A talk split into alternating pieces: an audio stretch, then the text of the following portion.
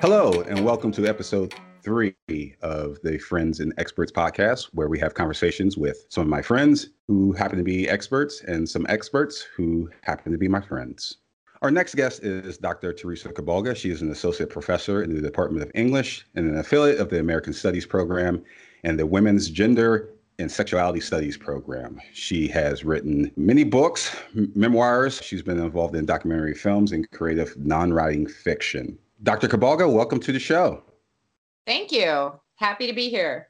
Full disclosure, I wanted to classify you as a friend and an mm-hmm. expert. So I think that uh, the having to the dual designation is, yes. is, the first for my program in the young three episodes that I have already. So uh, again, welcome to the show, and I'm glad to have you on. I want to just kind of touch upon who you are. I know I just gave you an intro, but I'm pretty sure that you can do it a little more justice. So if you can explain who you are. And- sure. Um, so I am an associate professor in the English department and the gender studies department at Miami University, not the one in Florida, the one in Ohio. And I teach classes on creative nonfiction writing and memoir. And I'm really interested in how people understand their lives and try to put their lives into story form for other people. And I'm especially interested in how uh, women and other marginalized people do that. I also teach courses in women's gender and sexuality studies and in American studies, as you said. Yeah, so I think a lot about gender and what being a woman means and how women are understood or misunderstood or represented or misrepresented in media. Great. I, I just wanted to make that clear for our audience knowing you for so long, knowing the, the, the person that you are and the, and the causes that you undertake and feel so strongly about. Just for some clarity, what exactly is feminist outreach and engagement? So that's a great question, actually. So I guess I'll start by defining what feminism is. And defining it, I guess, is also defending it. But feminism is simply the idea that all genders ought to be equal. And feminism attempts to combat sexism and misogyny and oppression of women. I think there's some misunderstandings of feminism that a lot of people have that it's that it's man-hating or that it's trying to give women more power than men in society and those aren't true. It's actually all about equality. And so what feminist outreach and engagement means to me is first of all, I'm an educator, I'm a teacher, and so I'm always trying to teach people about feminism and about gender equality and why that's important. And even just to teach people the ways in which we're we're not equal in our society. I think a lot of people think that the United States is a really enlightened and equal country, but we're not, in my opinion. So teaching people about that is part of outreach and engagement. But I also do a lot of work in the community with with kids and with adults, in particular around empowerment of girls in terms of media literacy and financial literacy and in terms of giving people the language and the sense of confidence to be able to tell their stories which I think is really important. So that that's one thing that I do with teenagers in the Word Up program, which is part of Wordplay Cincy, which is a nonprofit organization. And unlike a lot of youth programs, it's not just about tutoring or teaching being better at school. It's actually about empowerment. And so I think a lot about how to give teens the language to be able to do spoken word poetry or write articles for the newspaper or whatever form their story takes. One of the things that you touched upon was uh, literacy. I, I think that's a very important aspect of equality across the board. Yes. Uh, and you had mentioned your work with Word Up, Cincy. Uh, that's something I wanted to touch upon later. But I want you to kind of discuss what, what you're doing with your students. Okay. Mm-hmm. Um, so right now I'm teaching a, a senior level uh, seminar called Truth and Lies Telling the Truth and Why It Matters. And I have both English majors and philosophy majors in that class. And so it's a really, really smart and interesting and diverse group of students. And we've been spending the semester talking about reading different forms of nonfiction that attempt to speak truth to power, thinking about how authors who write about their life experiences in a way that is meant to try to encourage greater understanding and equality or fight against oppression how that actually works. And so, for example, we've read books by James Baldwin and Ta-Nehisi Coates that are that touch upon some of the issues that are germane to the Black Lives Matter movement. And we've read a book by Maggie Nelson called The Argonauts, which is an argument for a greater and more expansive understanding of what gender is. This is a, a woman who is in a relationship with a trans man she has a lot of interesting things to say about what gender is and isn't. And her book is an argument for not thinking of gender as simply everyone is either a man or a woman, but there can be all kinds of other ways of thinking about gender too. And so, a lot of what I do in terms of literacy with my college students is thinking about how authors use their life experiences to try to get readers to understand gender and race and sexuality in a more expansive way. Now, with the high school kids that I work with, I do some similar things, but a lot of what I end up doing is talking about issues with them and encouraging them to read newspaper articles and things like that. So, right now in Word Up, just last week, we were talking about the midterm elections and the Me Too movement. Um, and interestingly, it was the the teens who brought up the Me Too movement. I didn't bring it up, they did. They have a lot of questions about what it is and why it's important and what harassment means. And so we're working on that right now. And I think it's really powerful when you can give people language that they didn't have before to name and describe experiences of inequality or discrimination. Because if you don't have the language, then you might not even know that discrimination is happening, right? But if you right. have the language to be able to name discrimination, then you can say, this is harassment and it's not okay. That's something that I always thought about myself with naming the the problem that society has. I, yeah. I'm really glad that you pointed that out. That's one thing.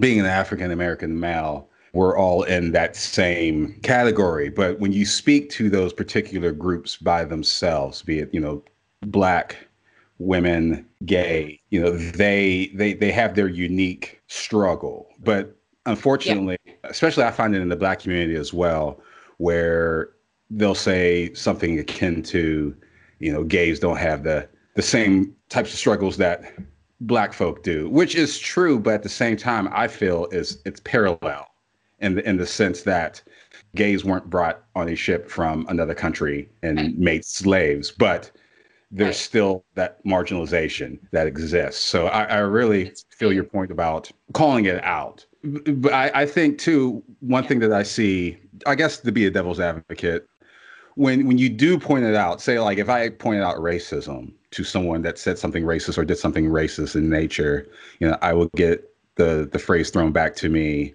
you know, you're a racist. And I, I think yeah. with being you being a feminist, when you call that out, you know, you're you're getting thrown back, you know, you're being mm-hmm. a man hater. And how do you combat that? That's a great question, and it's a really difficult problem because, of course, I can't go around woman splaining everyone.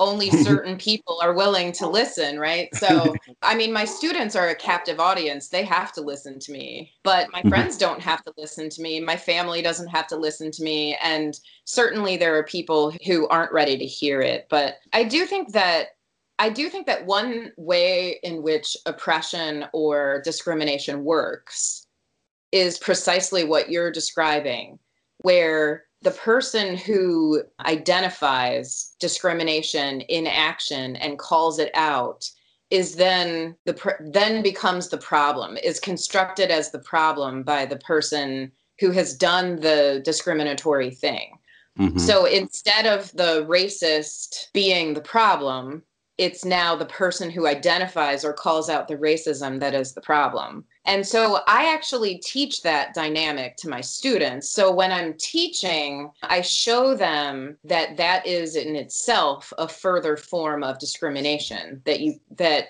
if you turn around on someone who has called you out for problematic comments or behavior and call that person a, dis- a problem, then that is a further form of discrimination. And we can see that in action with feminism too. Uh, I don't know how closely you followed the the Brett Kavanaugh um, hearings and Dr. Christine Blasey Ford's testimony. So one mm-hmm. thing that happened in that hearing was something that always happens or very often happens to women who speak in the public sphere about being harmed. Mm-hmm. And that is that they get that the first of all, the person being accused gets angry at them. And we mm-hmm. saw that Brett Kavanaugh's um, anger. And then a lot of people start to worry about the fairness of her accusation and start to cast doubt and blame on her for wanting to tell the story rather than being concerned about him and his behavior. There's a philosopher named Kate Manne who I like her work a lot. She has a concept for what I'm describing, and the concept is himpathy instead of empathy. So instead of the EM in front of the pathy, you have HIM. Right. And himpathy is what happens when people overly sympathize with someone who's accused of discrimination or harassment or violence instead of having empathy for the person who has said, I've been harmed. I like that word a lot because it names a really problematic way that we fail to listen to people who have experienced discrimination or violence. So, if we're concerned about challenging a culture that gives rise to someone like Brett Kavanaugh and gives him a pass, then I think we really have to examine that. But in my conversations with individual people one on one, I will also just say it's not actually sexist or it's not actually man hating to say, I am not equal to men in this society. And I'll correct the impression that feminism is about man hating by showing that it's actually against sexism and not against men. I actually think the man hating label or the the reverse racism label those are used by people who not only fundamentally don't understand the issues but are also just anti-feminist and are determined to be bigots in their lives. And what to do about them, I don't know. I think too it's just more of the, the, the more primal effect where people don't want to be wrong. You know, you point out something that's that's not right, and the person that's not doing it, the person that's supporting it, feels offended. They're on the wrong side of something and especially something as big as this when you talk about the the kavanaugh hearing when, when you talk about being on the wrong side of something you know that's that's something when presented to somebody that's pretty daunting knowing that that you yeah. may be on the wrong side of something that tends to you know make you lash out in certain particular ways i think you have that and and to your point as well I, I, there's a quote by colin kaepernick that I, I love so much where it's you know racism is so ingrained in America that when people are protesting that they think that you're protesting America and and I think that's the same with yeah. with sexism as well where yeah.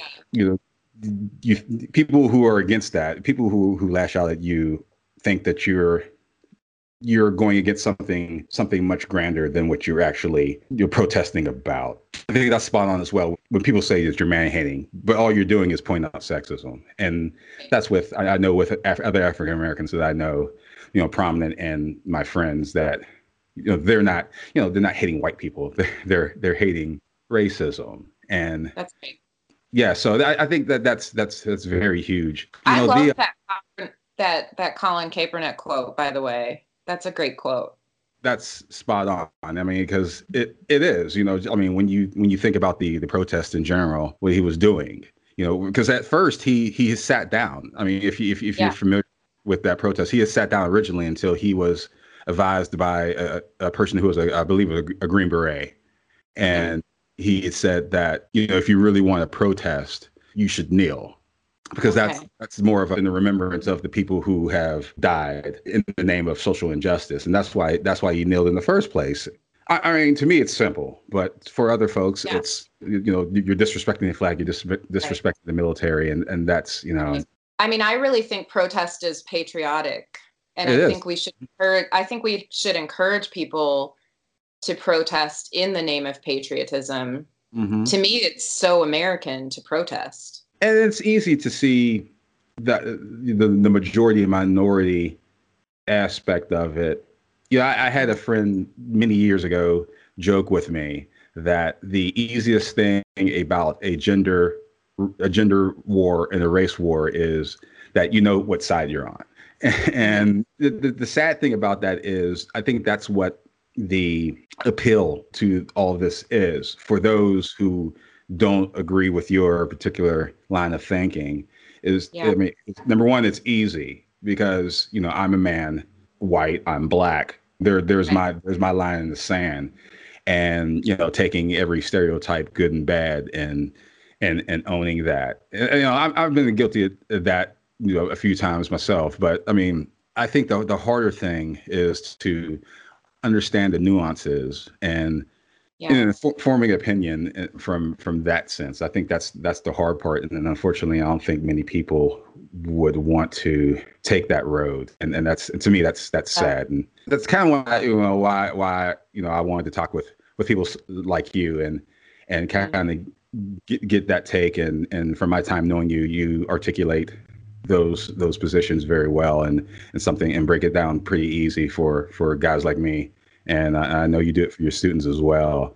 It, it, one thing I wanted to talk about to Dr. Kulbaga is your, your work with Word Up, Cincy. When you started that, I was very int- uh, intrigued with that because I had wished there was something like that in my neck of the woods uh, where I could yeah. uh, contribute my time to to um, high school students um, and, and, let them know the, the joys of literacy. You know, that's something that I feel that saved my life there's many things that saved my life. I think my love for for reading and writing was one of them, and, I, yeah. I'm, I'm happy that one of my friends has used her talents to to do that as well. Um, could you talk about more about that? Sure. So the so I run a, a teen empowerment program called Word Up, and it's actually part of an organization called Wordplay Cincinnati. And Word Up is we meet once a week and every year we have a theme. This year the theme is pen to power exclamation point.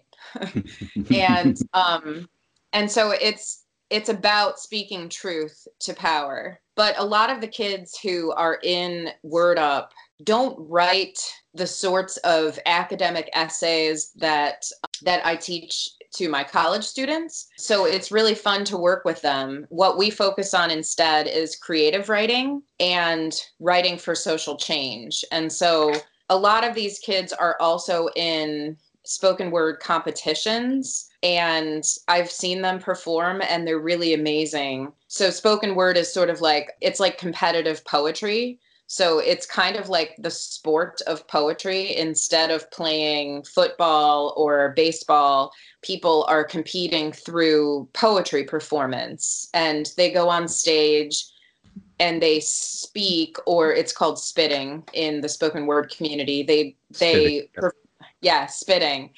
Uh, they perform their their original poetry for an audience and their performance can include not just reading the the poem uh, which they don't actually read because they're memorized but also performing it. So it can include acting it out and a lot of thought into how the words are spoken and the emotion behind them and what they're doing with their faces. And so we do a lot of writing that is like that, or we do writing that is about a memory that they had from when they were younger, in which they learned something about themselves or something about the world. And what I think is really powerful about that is, like I said before, it gives them language to be able to describe and name experiences that, that they've had.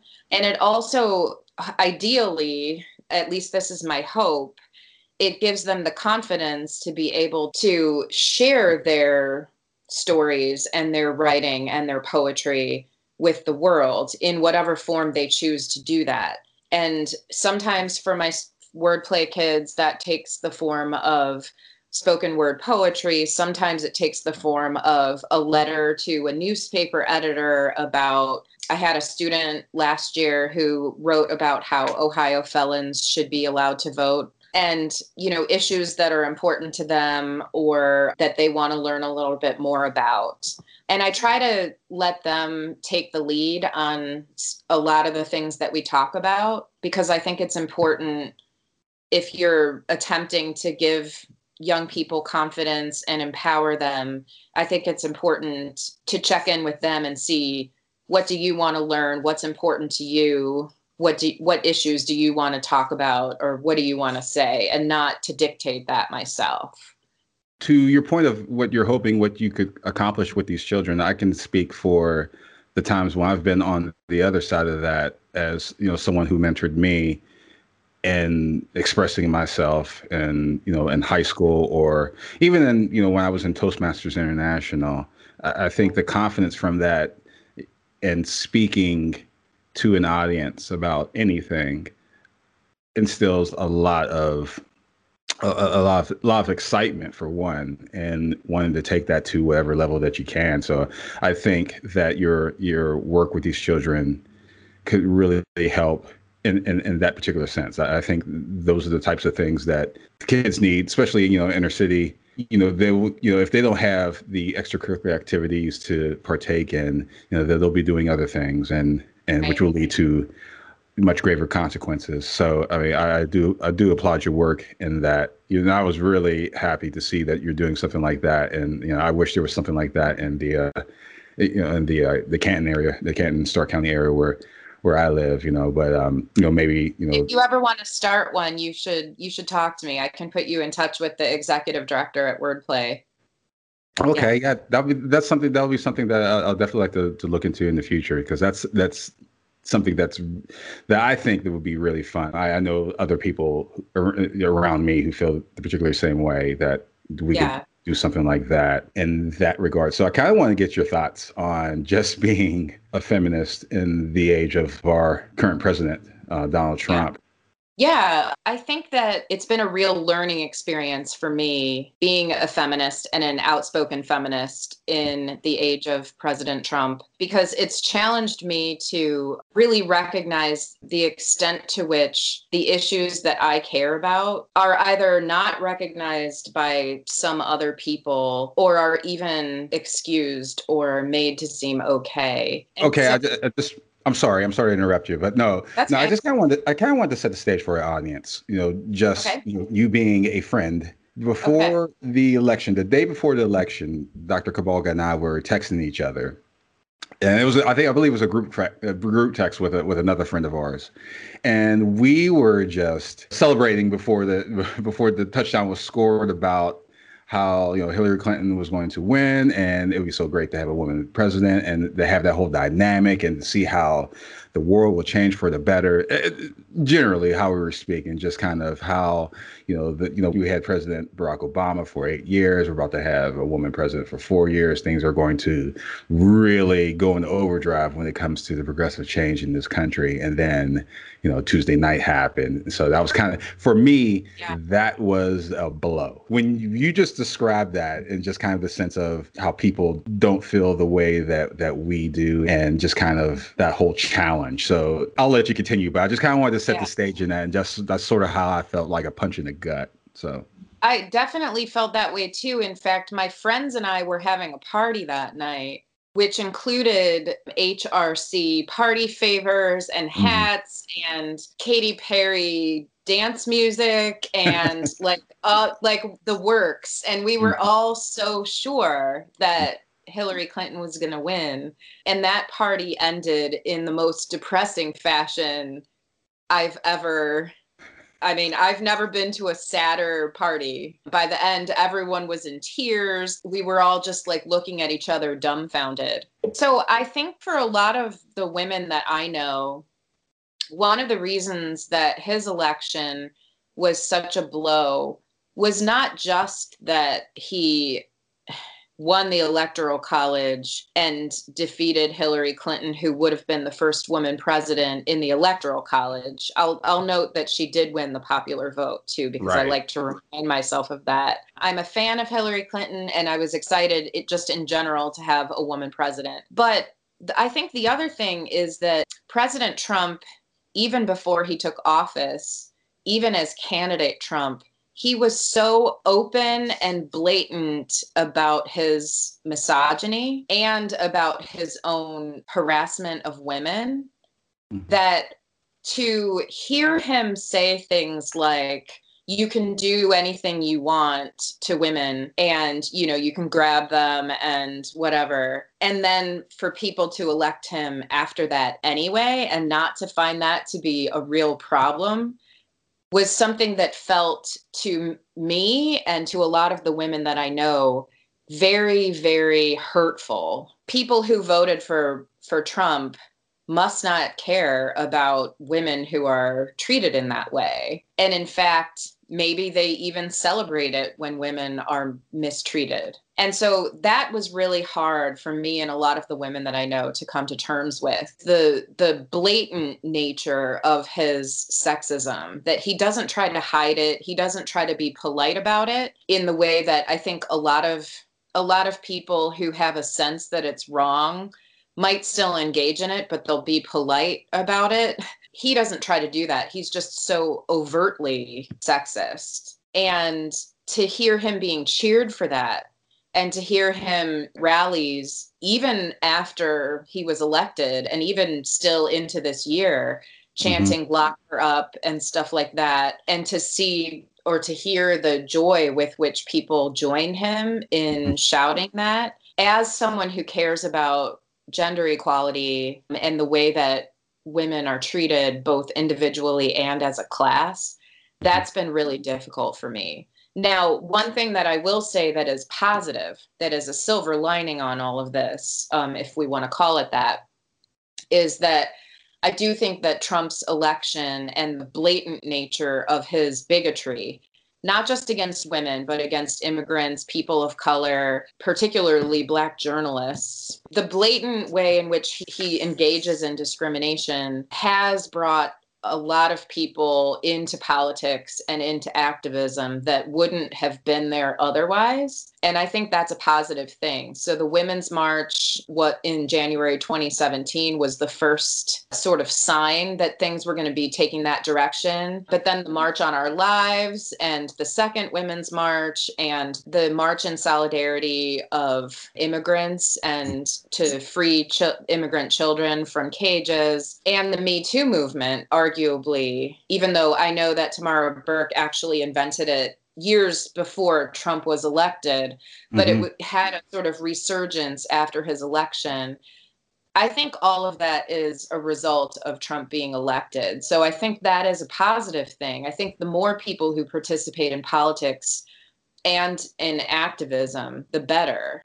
Uh, and the mm-hmm. more voices that we have participating in the public sphere, even if it's in anger and outrage, I think the more people participating, the better. My father protested with me for the first time after Trump was elected. Awesome. And I, I don't think that would have happened if we hadn't, if he weren't horrified by mm-hmm. the political situation. So, yeah. Yeah, and and and actually, for the first time ever with the midterms, you know, it was it was forty nine percent, but you know, nearly half of the the voting electorate electorate got up. Yeah. You know, so yeah. that's that's good. that's good. Yeah, that's and we got a lot of we got a lot of women and people of color and queer people um, elected, especially to the House. Mm-hmm. So I think that's good too, because like you said, the more people who are involved in politics who are part of mar- who have marginalized identities or are part of a marginalized population the more democratic our country will be because we're not just being ruled by an elite class of white men. Mm-hmm. okay. Well i'm, I'm, I'm glad that we could at least uh, bring a little bit of light of sunshine to this particular yeah. topic. I, I definitely think there's hope. There's definitely hope well, yeah. Dr. Kulbaga, you know, number one, I want to thank you for for coming on to the podcast and and helping You're me welcome. out. helping me out in episode three. Before we leave, I, I just kind of wanted to take this opportunity for you, at least, to promote anything that you have upon the horizon.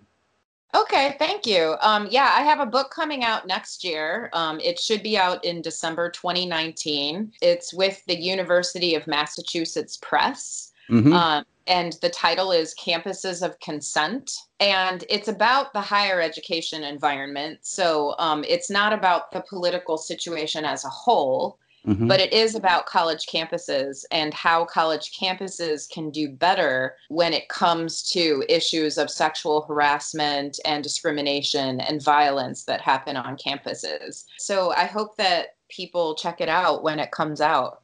Mostly the book honestly came about as a response to things that I saw happening at my own institution, Miami University, mm-hmm. that bothered me. Ohio.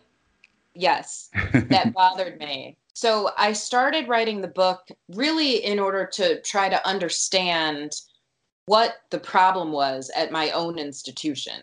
It became part of a larger study and a larger critique of the way that college campuses in general, not just mine, but um, many around the country, have become very uh, sort of corporate minded mm-hmm. and have been encouraged, I think, including by some federal laws, to understand their role as kind of a PR sort of role, a public relations sort of role. Let me get more specific for a second. One thing that bothered me about the way that Miami University addresses issues of gender inequality on campus is that they are always concerned about their appearance to the public and about making sure that they don't get sued. Now, those are two concerns that are often at odds with a concern for actual justice, right? Mm-hmm.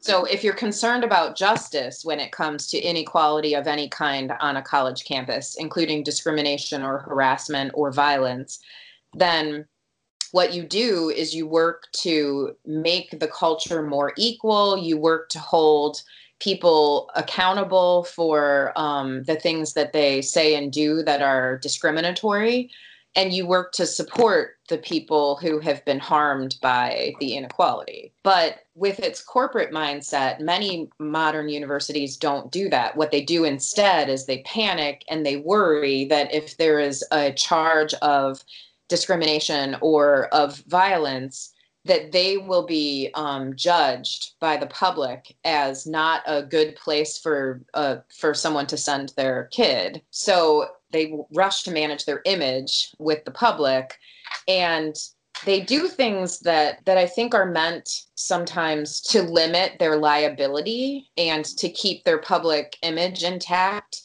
rather than support the people who have so they so they minimize the problem first of mm-hmm. all they say well actually we're a very progressive and equal institution uh, and this is just a an aberration right? This doesn't happen often.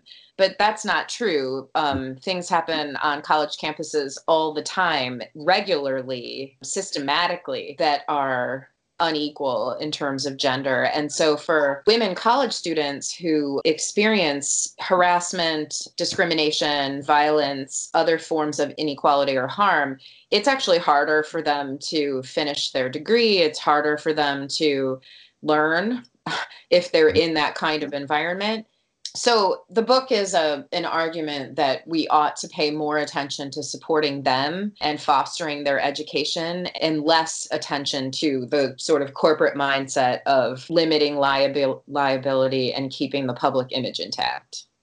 Well, um, Dr. Theresa Kulbaga, I would like to thank you once again for being a guest on Friends and Experts. Thank You're you welcome. for taking out time of your busy schedule to talk to a guy like me. Um, um, My pleasure. Thank you for having me on. Thank you for your time. And thank you, everyone, for listening to Friends and Experts, episode three. If you would like to support this podcast, please feel free to share this podcast and download this podcast where podcasts are uploaded from. so, um, um, thank you very much, Dr. Kulbaga. And thank you, everyone, for listening. Have a great day.